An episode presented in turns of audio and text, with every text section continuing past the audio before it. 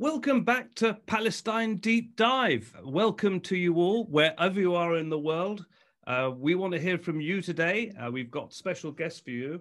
Uh, each week um, and each time we come on, we examine the big issues that affect uh, Palestine and the Middle East. Uh, and we go and speak to people who know what's happening because they're there.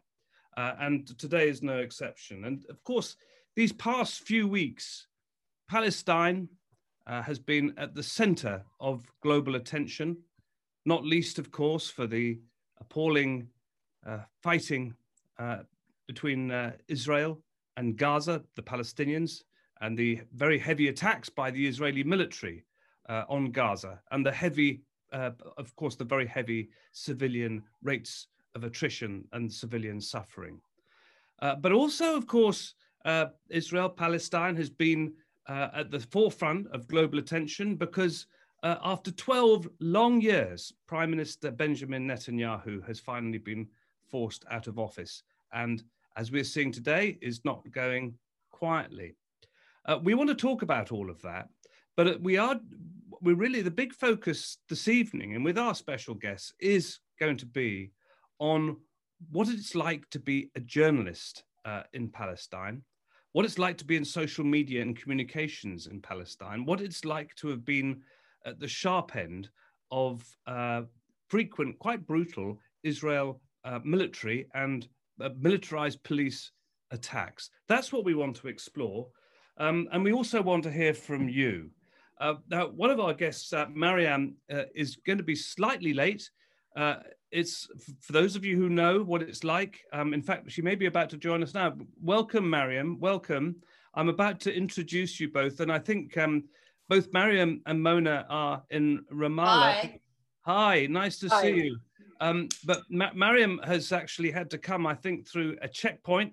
That is part of life's grim daily experience for millions of people across Palestine. Uh, that is part of their life to have to come through uh, checkpoints uh, and the humiliation that that entails. That explains why I think, Mariam, you're a bit late. But I'm going to introduce you, introduce you both now, if I may. Um, uh, Mariam uh, is a Palestinian writer and researcher. She's based in Ramallah, as we just talked about. She earned a BA in English language and literature, from Birzeit University and an MSc in sociology and global change from the University of Edinburgh. And she's worked as a journalist and a reporter with a focus on the Levant and, and published various socio-political commentaries from Palestine. And she's undertaken monitoring and evaluation missions uh, for humanitarian development aid in Jordan, Palestine, and Lebanon. Um, her reporting and analysis, many of you will be familiar with it, has been featured in Al Jazeera English, uh, the New York Times, The Guardian, the BBC, and Middle East Eye, amongst many others. Um, my other guest, our other guest this evening is Mona Shtaya, and Mona is a communication and campaign specialist working in the Middle East. She's in Ramallah today. Uh, she's a local advocacy manager of, uh, you'll have to tell me if I'm pronouncing this incorrectly, Zamla, the Arab Center. Hamla. Hamla. Thank yeah, you. Hamla. Hamla, Hamla means campaign. I'll get there in the end. Um, and for the, the the Arab Center for the Advancement of Social Media, and she worked previously as a community uh, outreach coordinator, and then as a social media and communications co- coordinator in the Aman Coalition, uh, which is the national chapter of Transparency International. Uh, she has produced and presented the program Al Mutawa on Radio 24 FM, and Mona uh, also researches and writes about digital rights issues. We're absolutely delighted to have you both with us here uh, today. Thank you very, very much. Um, I, I used to be the Al Jazeera correspondent uh, in uh, New York for the uh, covering the United Nations, and I subsequently went to work uh, for the United Nations. I worked for the Secretary General Ban Ki-moon and subsequently for the President of the General Assembly of the UN. I've taken a long interest in issues of Palestine. Um, and as a journalist, um, like many of you who are going to be watching today and tuning in and sending in your questions, I've been uh, kind of shocked and horrified by by what I've seen in, in recent weeks. It's been an it's been an eye opener, uh, and so we want to explore all of that with our guest today.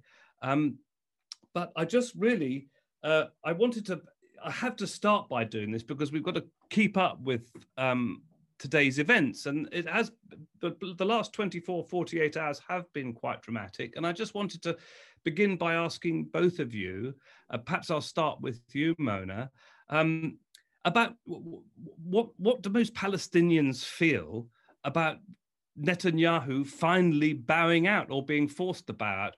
Uh, is it just this kind of dull sort of recognition of the inevitable and what difference does it make? Or is there, do people feel that they're, you know, he's been so appalling that actually anything has got to be better than him? And what, what's your what's your take on it, Mona? What what do you what are people telling you? Hi, everybody. Thanks, Mark, for your question. So, from my point of view, this won't change anything. We are dealing with the same authorities, with the same regime that suppress us and oppress us all the time and we are living under this settler colonialism since 73 years ago. And the last 12 years were not like separated from the, the past 73 years old three, three years ago. And i, I so i can't uh, like imagine anything that will be changed by changing this this government so we are dealing with their policies, we are dealing with their discriminatory policies against us, against Palestinians, either Palestinians who, who's living in uh, West Bank, in Gaza Strip, or in Jerusalem, or even Palestinian citizens of Israel. So the new prime minister said previously that he's proud about killing many Arabs, and he has no problem with that. So he, he, he like he made a bottom line for our conversation, and he made it easier for us to start this conversation and to say that we are we are dealing with the same policies. We are not, we, they are only changing people, but the policies are the same, the discriminatory policies are the same, and the authorities are uh, dealing with the Palestinians are like a second, uh, a secondary citizens uh, than others. I'm, I'm, talking about Palestinian citizens of Israel. So it's same, uh, nothing will be changed from my point of view.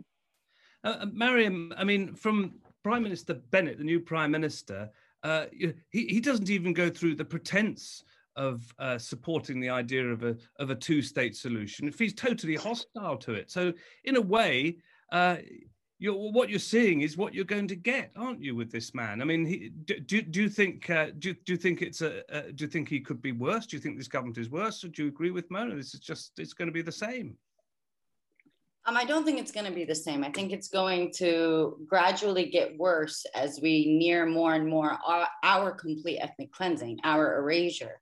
Um, I think this move with Bennett really is just a change for um, Israel's own internal political sphere where you know you've had demonstrations against Netanyahu as being corrupt and I suppose this is their way of saying you know um, will we move to Netanyahu? That's a conversation entirely different to the reality on the ground in terms of what Mona was saying, the practices um, mm. that have been happening against us. Uh, I think Bennett is a lot more blunt in his um, racism and discriminatory practices and policies that are being employed on Palestinians. I think he has zero zero um, respect, zero uh, fear, zero um, sense of accountability in terms of human rights, international law, and just basically not committing crimes against humanity, that he's going to continue to embolden um, uh, the, the, Israeli uh, aggressions on Palestinians. What we, what a lot of people watching this, though, Mariam, don't quite understand is um, how, how, how is it that you know, his new coalition, I think he has a majority of one, ends up getting the support of a small uh, Palestinian Islamic party. What's going on there? Um, I think that that's completely irrelevant. Again, Palestinians in general have been tokenized, so these questions precisely can be asked. Well, you know, you have a Palestinian or an Arab or um, an Islamic leaning party that's a part of this government that you're saying is committing ethnic cleansing. Um, more than anything, I think that's the exact purpose. Uh, perhaps those in the party have some sort of belief they can reform or change, or maybe their policies uh, tacitly align uh, with those that are being said in the Knesset. I think that's irrelevant at this point. And the focus is to bring forward these questions the tokenization of Palestinian presence in certain spaces to pretend one is equal, to pretend one is democratic. Mm. I mean, it is a pretty shocking development. I mean, many people in Palestine must have been fairly shocked at what they saw.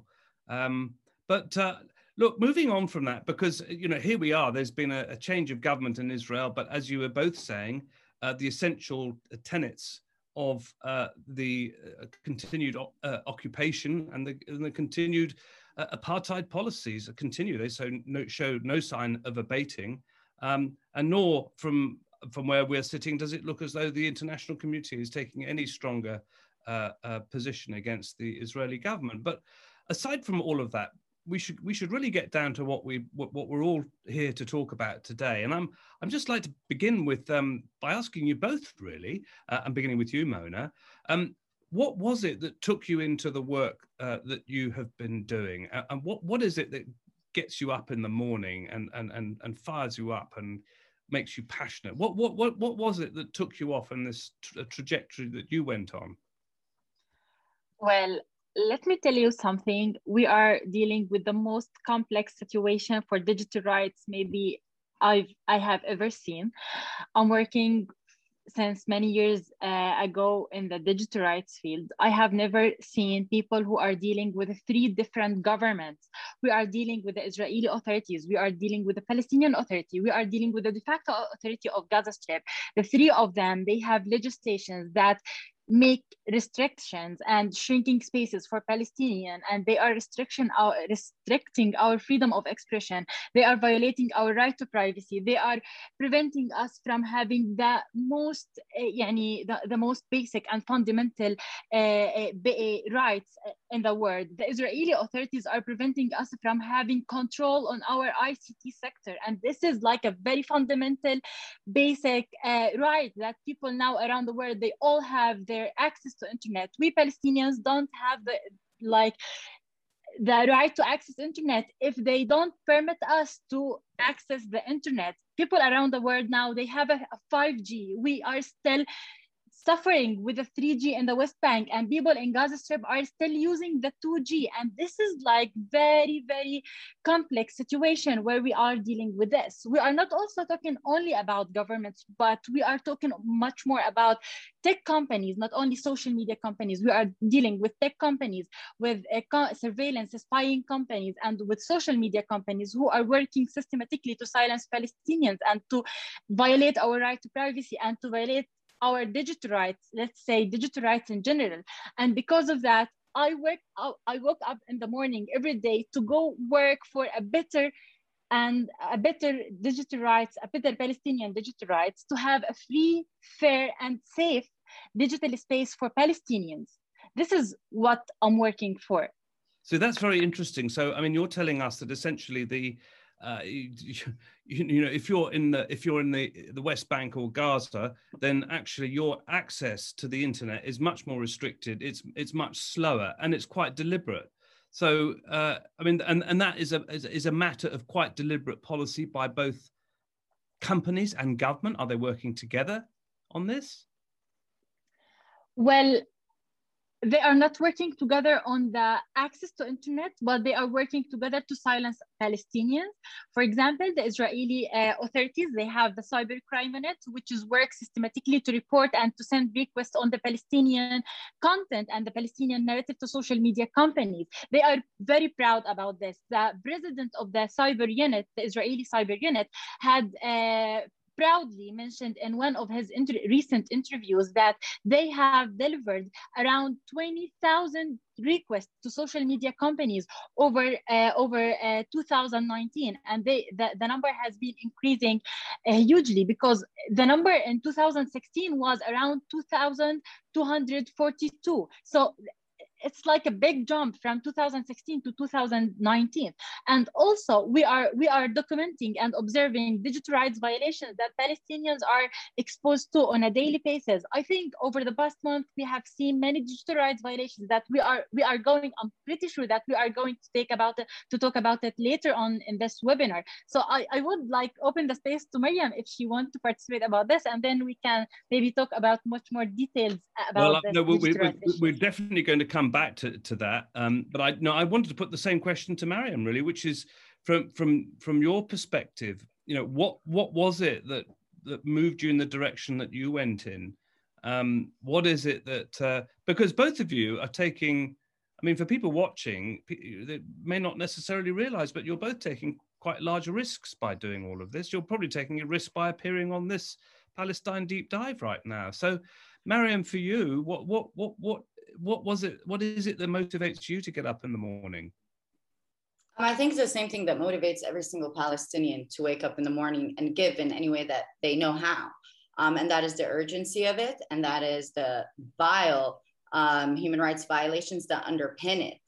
More than this is, I don't think that there is should be uh, like we take we're taking a more risk, a more risk than who the Palestinians being chased with death to Arabs in Jerusalem, in Haifa, or um, the families being uh, violently expelled from their homes in Sheikh Jarrah and Silwan and Beit Safafa, or those in Gaza who are carpet bombed.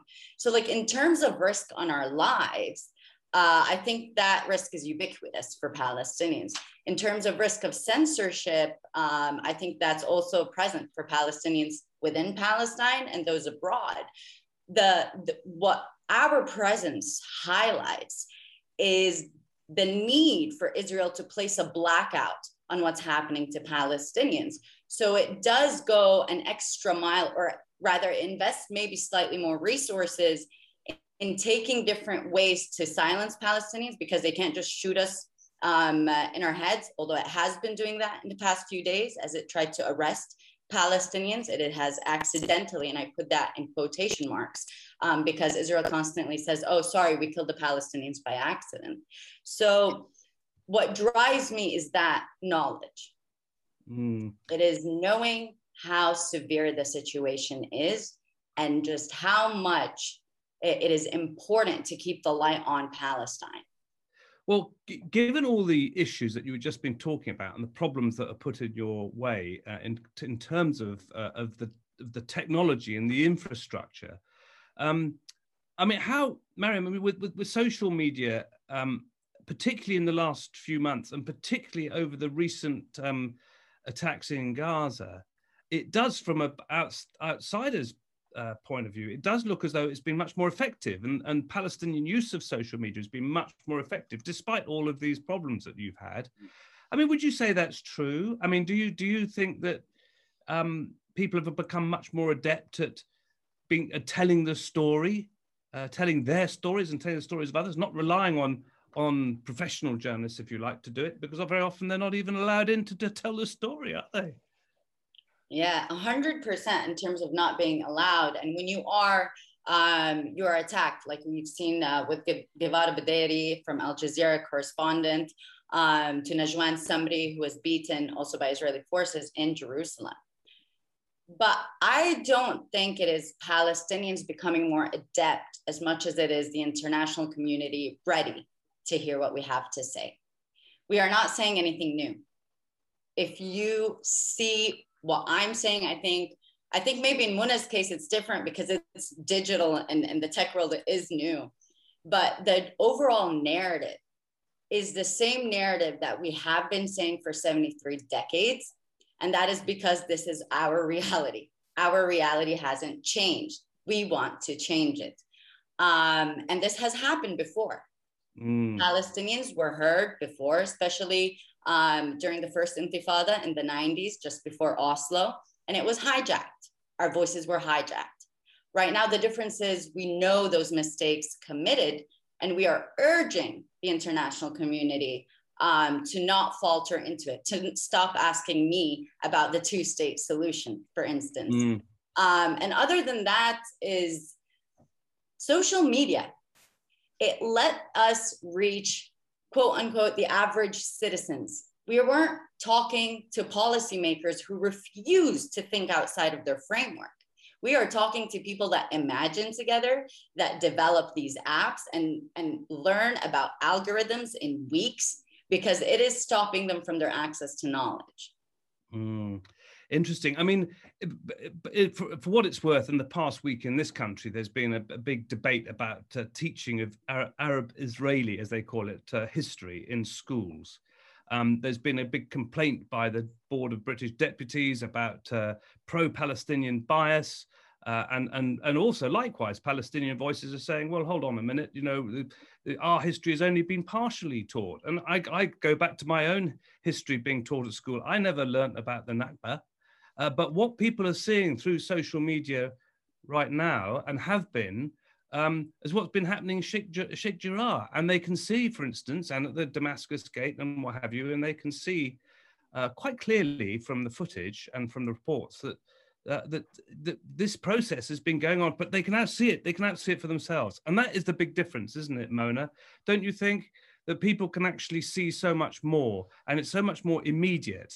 And so you can actually begin to put the puzzle together well, the difference is people are hearing from people, which make them feel closer to them and make the solidarity greater. And this is this is the main issue. Social media opened the floor for Palestinians to tell our story and our narrative in our own way. We are reflecting the reality that, as Mariam said, that we have been living over the past 73 years. But now we are not telling this story to a journalist who's going to communicate on behalf of us. We are telling our stories by ourselves. I I hold I handle my phone and I make a story. I tell the whole world what's happened with me over the checkpoint that day. And I got several like retweets, several comments, and and so on. So people would stand on solidarity with you. They they start helping you by sharing your story, by amplifying your voice. So people can feel they are much more closer because we are we are like telling our story in our own way, and they feel like it's not something for intellectual or for for, pe- for political science people. We are telling stories for people from people to people. And this is make it easier when we are communicating.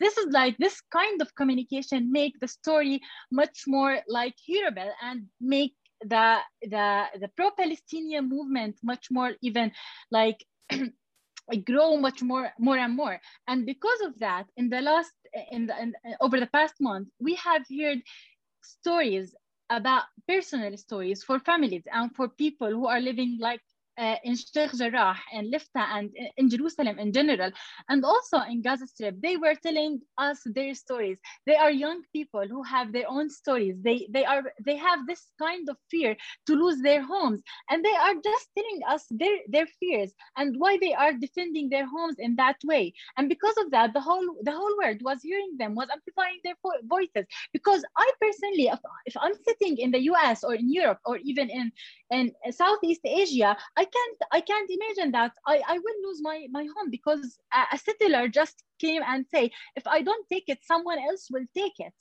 If I hmm. don't steal it, someone else will steal it. I can't imagine like someone is telling me this thing. So people can hear like they, they hear these these stories they hear this kind of narrative and they feel that they are close to these people they are hearing their stories and because of that they are sharing uh, sharing this kind of stories and also amplifying Palestinian voices. And one more thing, and last point, is we Palestinians, we feel we are miscommunicated from the mainstream media over the past years because the mainstream media they have a specific kind of stories. They created some kind of uh, stereotyping about palestinians.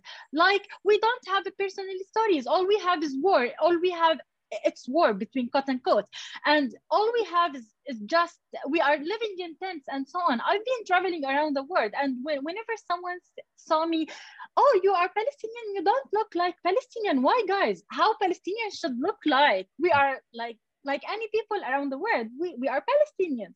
So this is like because of that we feel like we are miscommunicated and we are trying to communicate ourselves our narrative and also our story in our own way Thanks, thanks, Mona. I mean, Mariam, as, as Mona was talking there, I was I was also thinking about. I mean, there were many seminal moments over the past few weeks, equally shocking, equally dreadful, but also sometimes quite revealing. And, and one of those very revealing moments, I think, was when um, the sections of the of the international media, and I'm thinking particularly the Washington Post, reported that uh, there was going to be a Israeli ground invasion of Gaza.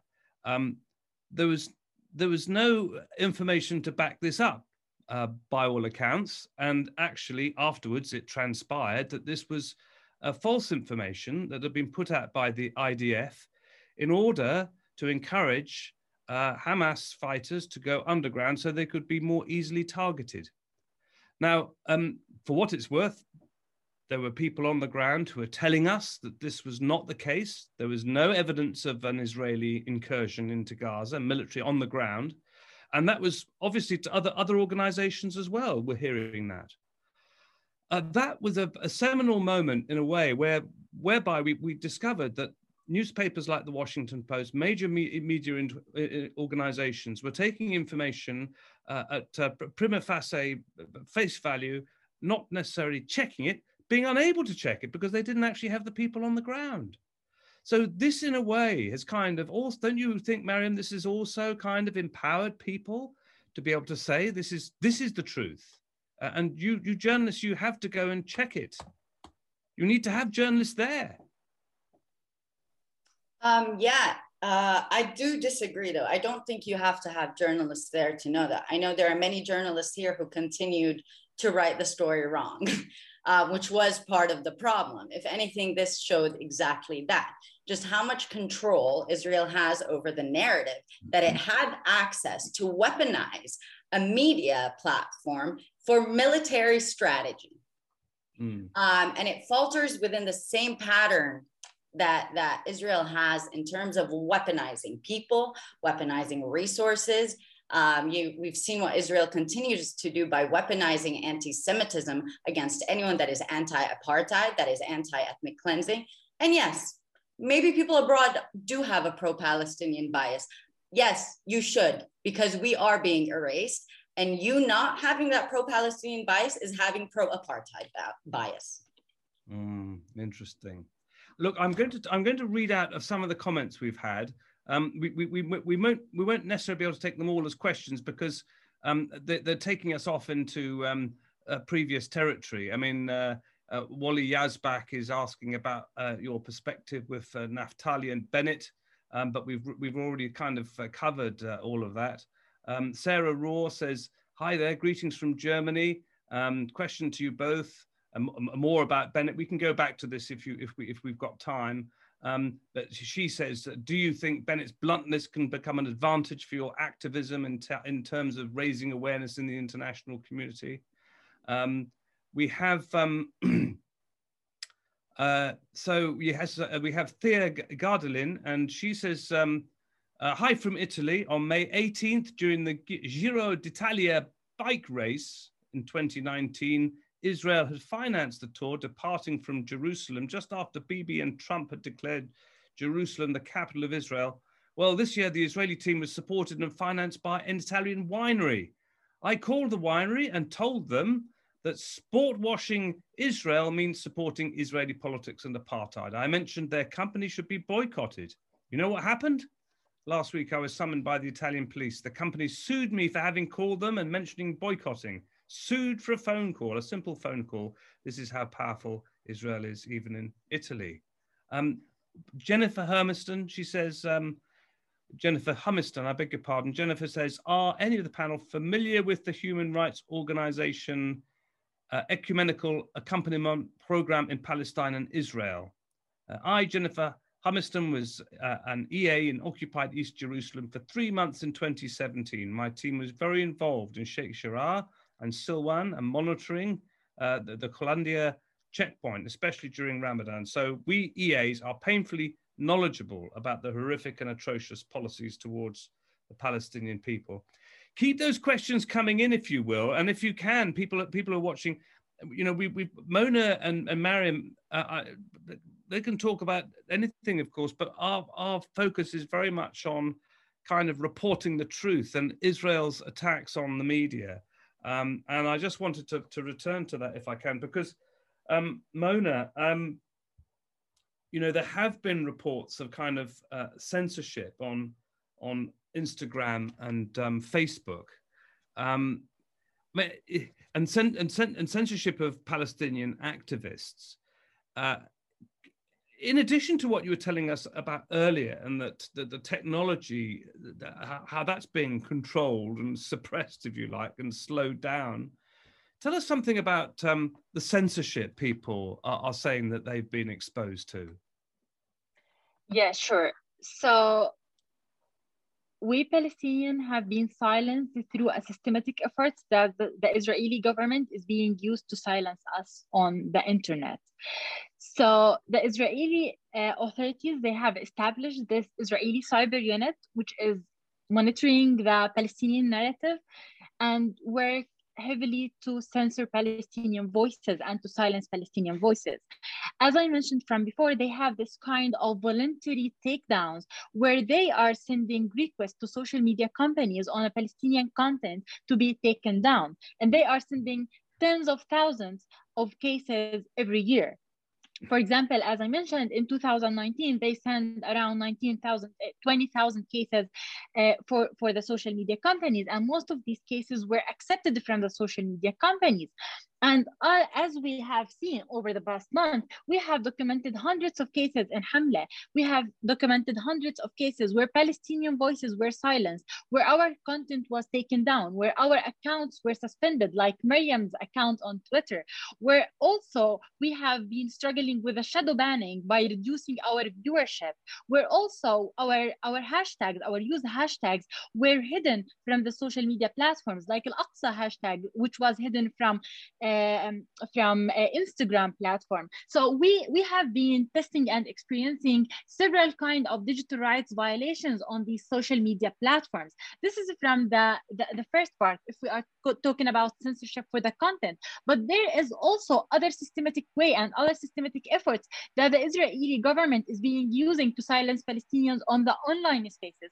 For example, they have this Gongo, which is governmental operated NGOs, where they where they have these platforms platforms like, like Act.il platform to organize and mobilize themselves to report on Palestinian content. So they are playing with the algorithms as trolls.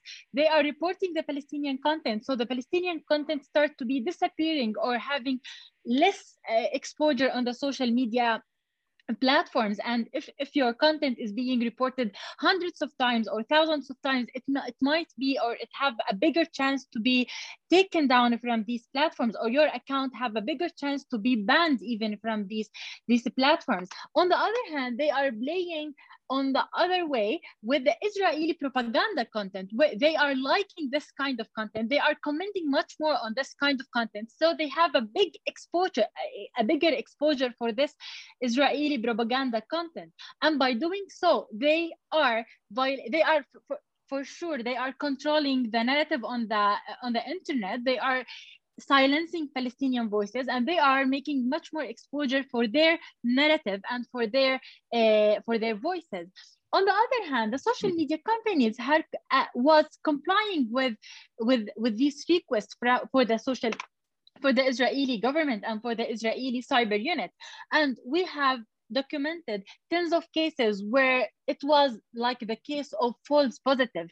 False positive mean they took down this kind of content or they they suspend this account. And then when we appealed these cases to the social media companies it was taken down because it was not violating their community standards and it ha- they have nothing to mm-hmm. do with this kind of content. And this content actually was a documentation of the human rights violations that people on the ground are exposed to. So we are just documenting what we are exposed to guys. And by doing this they are silencing palestinian voices and they are are preventing us from sharing our narrative.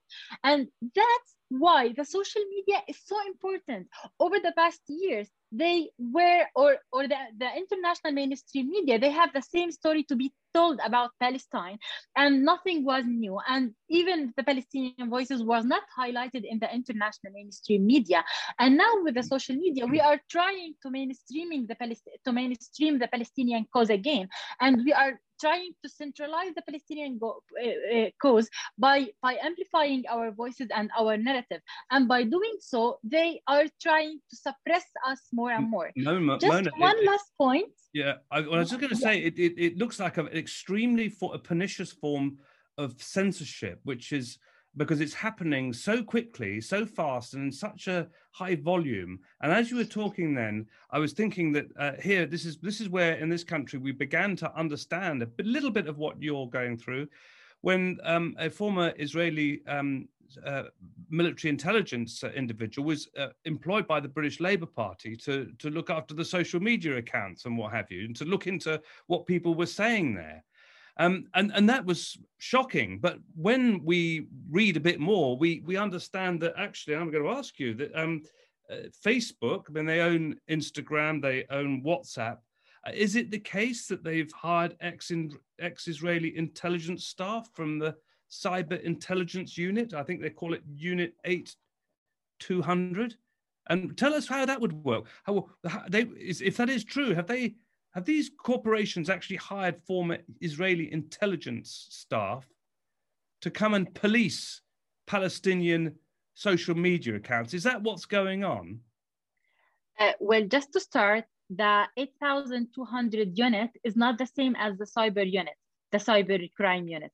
The 8,200 unit is related, uh, or uh, yeah, it's related to the defense minister ministry, and the cyber unit is related to the uh, justice ministry.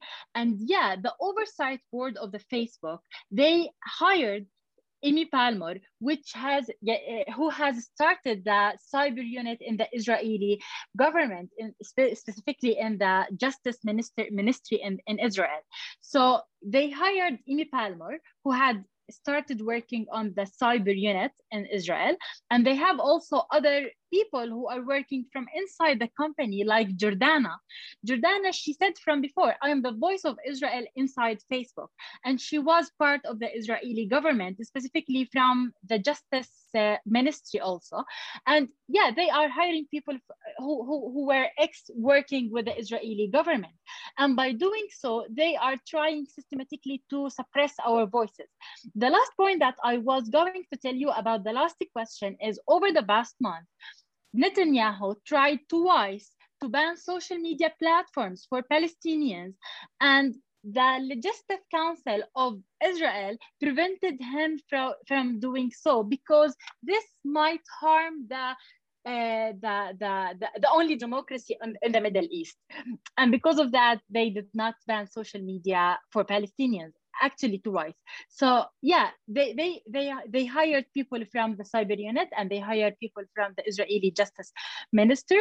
Uh, one of them in the oversight board, which is like. Um, the, the the higher board of, of Facebook and the other one inside Facebook and she clearly talked about talked about that from before and she said I'm the voice of Israel inside in, inside Facebook. Mariam, um, Sarah Raw here, she's she's written, she says um, uh, if you're aiming at being able to enter the country, you might want to consider uh, temporarily deactivating your social media accounts in case you are vocal about Palestine. Even before I used Twitter and Instagram, I've been interrogated a few times and had to wait for friends, students for five to six hours at the airport while security forces interrogated them and browsed over their Facebook pages. Um, so, Mariam, can I ask you, I mean, what, what right have they got to do that? Uh, but also, I heard uh, Mona just mention that you had had your Twitter account suspended. Is that is that right? And why was it suspended? I mean, she's dropped you in it here, but but but what? But why was it suspended? And how, how did you get it back? Have you got it back? Um, before before I delve into those uh, points, I just want to add to what Mona was saying in terms of uh, kind of the social media accounts and hiring them to continue the censorship of Palestinians you it, what the censorship dynamic also highlights is a lack of understanding. So al-aqsa was censored under the pretext of it represented al-aqsa brigades um, instead of the dome of the rock. Um, the words like martyr which are palestinians that get killed by israel is censored because the term quote unquote martyr has been made to be associated with terrorism. Um, and it shows you just this very shallow understanding of the Arabic language generally um, and, our, and our reality and our dynamics. But more than this is that it's not just uh, Israel using media companies. It is that they're also using former journalists. I mean, you have former correspondents for the Washington Post being the chief advisor for, of communications for the Israeli ambassador to the UN. Mm. These are people that covered our stories for these big mainstream media platforms. And I think this is something we need to talk about as well in terms of journalistic integrity. Um, But more than this, with the deactivation of social media accounts, so my Twitter uh, was temporarily suspended uh, while I was covering demonstrations near the illegal settlement of Beit El uh, in Ramallah. And I was tweeting out uh, updates on the brutality of the Israeli army, on uh, um, Palestinian confrontation of the Palestinian Authority. And those, a select number of tweets were uh, temporarily suspended because it violated Twitter's policy. Um, uh, later, a couple of hours later, actually, my account was reinstated um, as an accident. And it was a mistake, the glitch mm-hmm. uh, narrative that we're so used to at this point. Um, but more than this, is I don't think my account would have been reinstated had I not already had a high following one. And two, it was other journalists, other writers, other people on social media that started, you know, speaking and reaching out to Twitter saying, hello, what are you doing? Mm. Um, and that accountability scares whether it's tech companies or Israel or anyone um, that is by committing a violation. Accountability scares them. So this is where I saw the importance of solidarity as well um, with my my account. Um, but yeah, in terms of the deactivating of social media before you travel here, let's move away from that. Let's start saying we shouldn't be doing that at all. yeah, I mean, Mariam, I was just thinking also then because you mentioned the um, the Israeli permanent representative at the United Nations, who is a particularly strident individual, by the way. Well, let's be very diplomatic about it. He's particularly strident. Uh, he says some things that, that seem so outrageous, you sort of go running to to, to take the um, to take the medicine. And of course, what he said, and, and, and now you're telling us also about how mainstream media sometimes ends up, you know, working for the people they're supposed to be reporting on, and a real uh, conflict of interest there. Um, of course, for many people watching the recent uh, fighting and the attacks in Gaza, um, who, who would find perhaps th- these discussions we're having about social media a little bit difficult to follow, it was so very, very clear there that there were military strikes taken against um, buildings housing journalists. Uh, and that same UN permanent representative of Israel, uh, weeks after the attack on the building in Gaza that associated a multitude of media, um, including, of course, Associated Press, which is why a lot of the Western governments got upset. Uh, he claimed, this permanent ambassador, that, oh, actually, uh, all along, there were Hamas fighters hiding in that building. Uh, he had presented no proof for this whatsoever, nor was he challenged on it. But you know, when we're talking about attacks on journalists, for many people, that and of course the uh, the arrests and, and the physical assaults that journalists have suffered too has been for, for many people um, outside Palestine the most visible uh, uh, the vi- most visible effect of what of what Israel is doing. Tell us something, if you will, about journalists in Gaza, uh, about the journalists in that building, and what happened, and what really happened, and what what why is this uh, why is this um, UN ambassador being allowed to get away with what he's saying without any proof? Um, I think he's allowed to get away with anything he's saying without any proof because Israel has been allowed to get away with what it's doing without um, anything uh, to hold it accountable. And that's just illustrative and representative of how weakened and disempowered um, the political scene really is and it's really when when you're saying let's explain this diplomatically it's really saying let's just be polite about our racism. Let's be polite about our um, uh, apartheid practices. And it's why i think our language on social media is making so many people uncomfortable. We're not sugarcoating it. We're not saying oh well there's a conflict with the two separate states. And of course gaza is treated like a third separate state um, as opposed to five Palestinian governorates under siege for 15 years.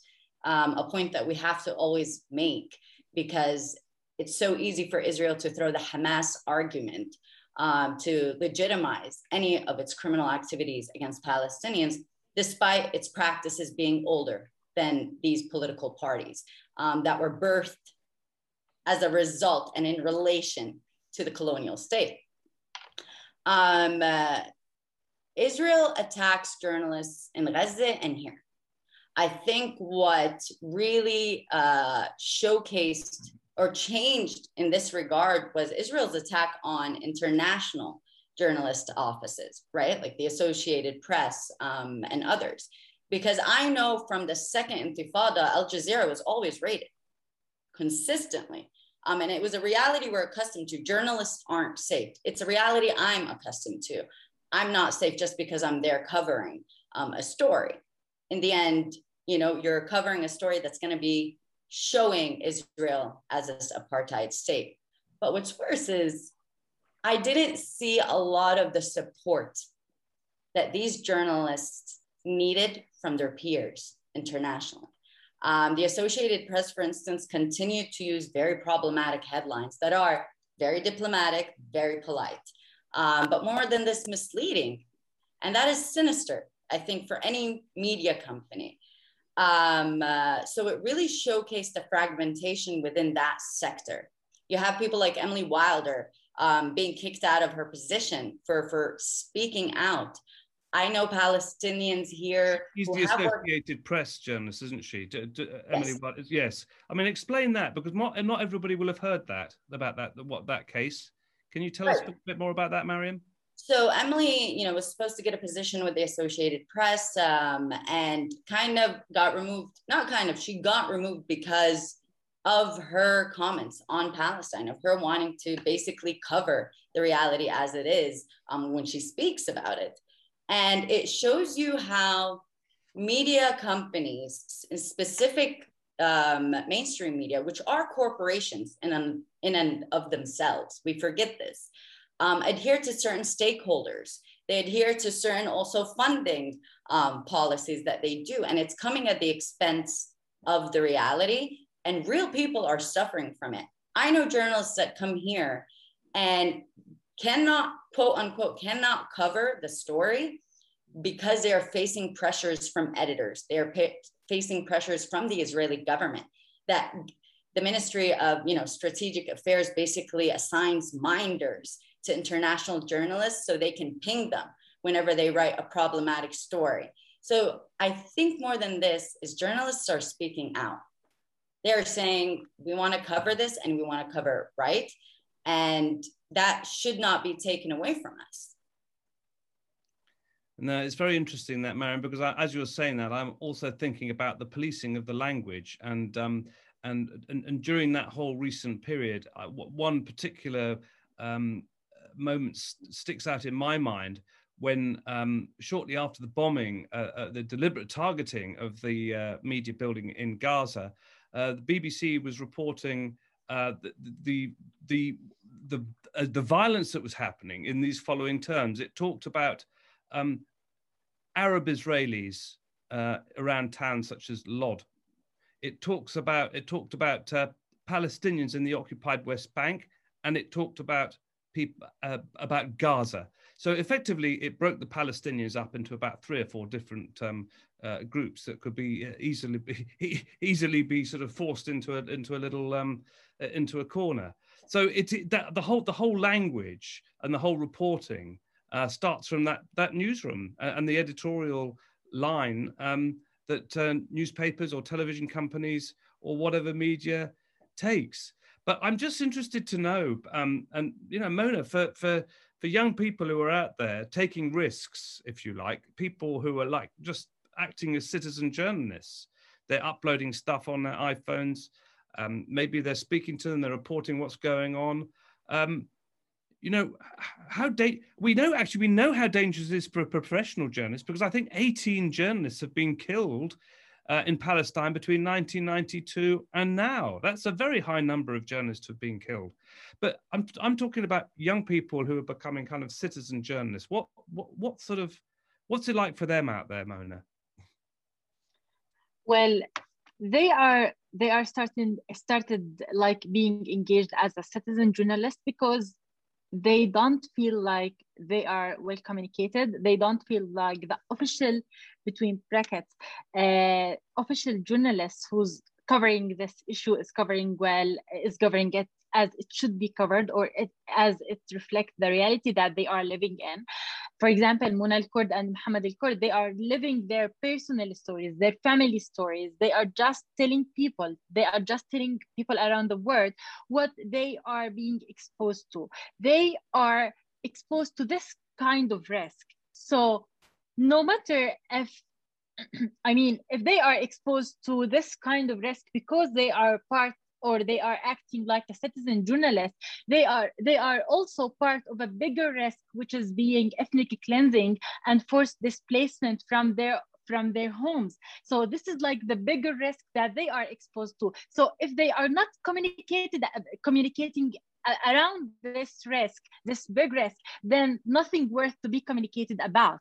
For example if if they don't communicate about being forcibly dis- displacement what should they communicate about? Should they communicate about their dreams that, that was that that will be lost if they are just left their homes or if they are uh, um, being ethnic ethnic cleansed from the israeli uh, israeli authorities? No for sure. I mean However, this risk is being big, it's not bigger than the original risk that we are exposed to, which is the apartheid risk, the ethnic cleansing risk, the, the, the forced displacement risk. The, that's the bigger risk that we are all exposed to. And we took the يعني the, the smaller risks to fight and just to prevent us falling in the bigger risk. I hope I expressed it like no, clearly, I, but I, I think I, we get we get that Mona, and you know I I think, but I mean I suppose the, the focus on journalism is today is because um, I think people around the world are kind of shocked that people whose job it is to simply try and report what's happening have often ended up being under attack, and this is actually official attack.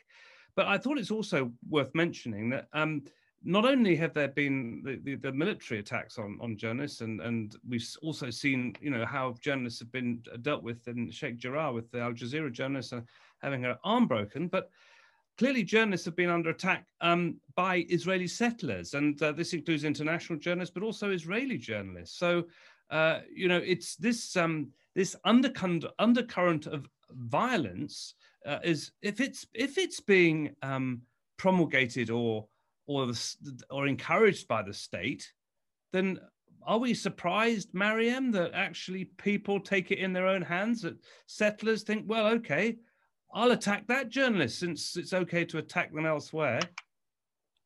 Um, I think the problem here is we separate like soldiers and police from settlers. They're all settlers. Um, and this is a reality we need to start saying perhaps more clearly that um, these soldiers are also living in settlements. Um, they're just a more institutionalized uh, version of our uh, forced expulsion that uh, this happened in 1948, in 1967. Palestinians were displaced and, you know, their homes were taken over, their lands were brazen. Uh, and you have, ask the soldiers where they live, ask the government officials where they live they live in on lands that belong to Palestinians, and that makes them settlers. So we need to really stop distinguishing from settlers to that. It was the same farcical argument that there's a right wing and a left wing. Um, in, in within the Israeli sphere, there's those who can speak very diplomatically, and those who don't. Um, but the mainstream in Israel is calling for the death to Arabs. If it is not in their physical sense, it is in the hush hush going to the lower socioeconomic classes sense. Um, we see what they did with Palestinians with the Israeli citizenship. So we really need to unpack that in of itself. Um, the settlers are doing the same work soldiers are doing, police are doing. Police are actually wearing civilian clothing so they can have more leeway um, in terms of uh, attacking Palestinians. And it shows you the impunity that is embedded within that system. Uh, Nicholas Ford, um, he's in Argentina. Uh, Nicholas says here in Argentina, mainstream media reports only about Israel. Um, when it does in relation with Palestine, it is by showing Israel as a victim, focusing only on Israel. I've never seen or heard anything about Palestine. The problem is, Palestine, as it is reported on the news generally, is identified as Hamas. So you have the terrorist Palestinians attacking the hapless, uh, uh, helpless Israelis kind of story. And the most terrifying thing is that people buy that. Um, well, look, uh, some so we get lots of interesting comments. We've had lots of great questions, but unfortunately, we have to bring things more or less to, um, towards um, an end. But I just wanted to ask both of you, um, you know, if you, what does it, Mona? I mean, would you encourage people to to take these kind of risks that they clearly are taking, whether they be professional journalists or whether they be, as we've been talking about, you know, I mean, the people out there who are using social media to get the story out? I mean, and what what what can people around the world do to try and and and and and explain more as to what has actually been going on, and especially with what we've been talking about with this this control and censorship of social media and the shutting down of independent voices that seems to be happening all the time and in incredible numbers, and we just never hear about it. Well, this is a very long question, but I will start with Palestinians who are being exposed to this kind of risk. Yeah, for sure, I would encourage them to continue with this kind of risk. We are human rights defenders that we should we should talk about the human rights uh, violations that we are exposed to on the ground. So we are we we should we should publicize uh, these these violations. We should uh, tell our story. We should tell our narrative to the world. So we, we can we can take the risk. Why not to take the risk? I mean, if we don't take the risk, what should we do? Should we just sit and look on what's happening on Sheikh Jarrah and in Jerusalem and in Gaza Strip and just sitting watching TV, watching uh, watching films, movies, and and other things. We can't. I mean, we are all Palestinians. We were organizing and mobilizing them, ourselves on the social media. We have seen very brilliant things over the past month. We saw P- Palestinians in 48. We saw Palestinians in Gaza Strip and West Bank and also in Jerusalem. We were all rising to just to we were all riding in the street just to say that we can't breathe anymore. We can't like live anymore under this settler colonialism because we feel like we are living under apartheid and this is affecting us on a daily basis. And it's like these discriminatory policies are killing us. So if if if we are not taking this kind of risk, we will be ethnic ethnic cleansed uh, on on like on a systematic uh, manner, and no one will hear about us. So we will continue. We will take this risk, and we will continue amplifying our voices. For people who are out, outside Palestine and who are hearing us, listen all. We know that we are not the only people who are living under this oppressive regime many people around the world are living also under oppressive regimes. And we, we can feel you. We hear your voices. We, we hear your voices when your governments and regimes are, are buying their surveillance technologies and spying technologies from the israeli government which was testing on palestinians from before selling that to the world we hear your voices and we, we know that our struggle is a joint struggle. It's an intersectional struggle. No one could be free until all of us are being free. So because of that, people around the world should amplify our voices as we also are trying to amplify other people's voices around the world. When the Black Lives Matter movement have their rising last year, we were we were trying to also amplify their voices. We were trying also to share their content, to tell their story. I mean, just sharing the content is telling their story because we are amplifying their voices. And this is what we are palestinians are expecting from people who are standing in solidarity with us.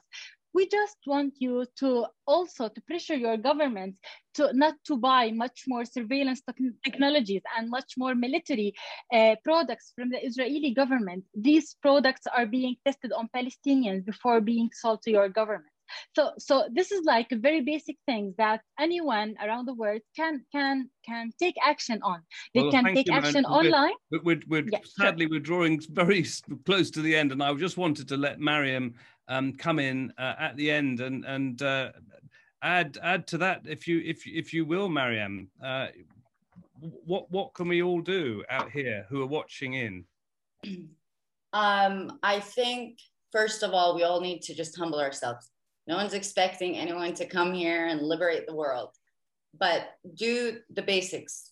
Um, demand your right to not be censored, demand your right to have information, pick up that phone and demand it. Um, let yourself be heard. It's really not just about us and Palestinians. Um, the benefit for us will be when it it's beneficial for you as well. Um, and like Mona was saying, it is intersectional. Um, but more importantly, we are setting precedents right now if our ethnic cleansing continues, if these policy practices continue, we are setting a precedent for it to happen in other places as it is and as it has, which is what Israel continuously uses at the policy level and at the community level um, against us. And in terms of the narrative, for instance, in Argentina and Israel playing the victim, I think Israel is a victim of its settler colonialism. Um, and our liberation and our freedom and the removal of settler colonialism is also a liberation for that. Um, Israel continues to weaponize narratives, its youth that it imprisons who refuse to serve in the army. So I would urge everyone to go broad, but to go simple and basic um, in your day to day, what you can give. Well, thank you, Mariam. Just before we do go, a few few last messages. Wally Yazbak says, I must go now. Thanks, Mariam and Mona. Stay strong, ladies. We love you. Jocelyn Herndl, she says, hugely interesting. Thank you so much. Wonderful to hear from you in Ramallah. Uh, Angela Martin says, thank you both for your important commentary and great Palestine deep dive for giving space to it. Um, Look, thank you very much for joining us today. Oh, April as for, she says, thank you so much. Uh, Galia Al, she says, power to the people. Um, there we are. Um, we sadly we are out of time, but I, I, really would like to thank Mariam and Mona for, for taking time out and being with us here today. Um, it's been very, very important. It's been quite revelatory. Uh, and it's been particularly important to hear from Palestinian journalists and writers and communicators because this is where we really get to the bottom of it all and hear the truth. So we're very, very grateful. Thank you very, very much. We'd love to have you both on again. Good luck with all that you do. Please stay safe. Uh, look, lots of people are sending in their messages. We have people watching from all over the world, so we're all very, very pleased to to have that. And and I'd just like to thank everybody also at Palestine Deep Dive, to Omar to Alex, to Kieran, to everybody at the Palestine Deep Time, uh, but Palestine Deep Dive team. So thank you very much. Uh, until next time, uh, it's goodbye from me. It's goodbye from Mariam. Goodbye from Mona. Bye bye. Bye bye.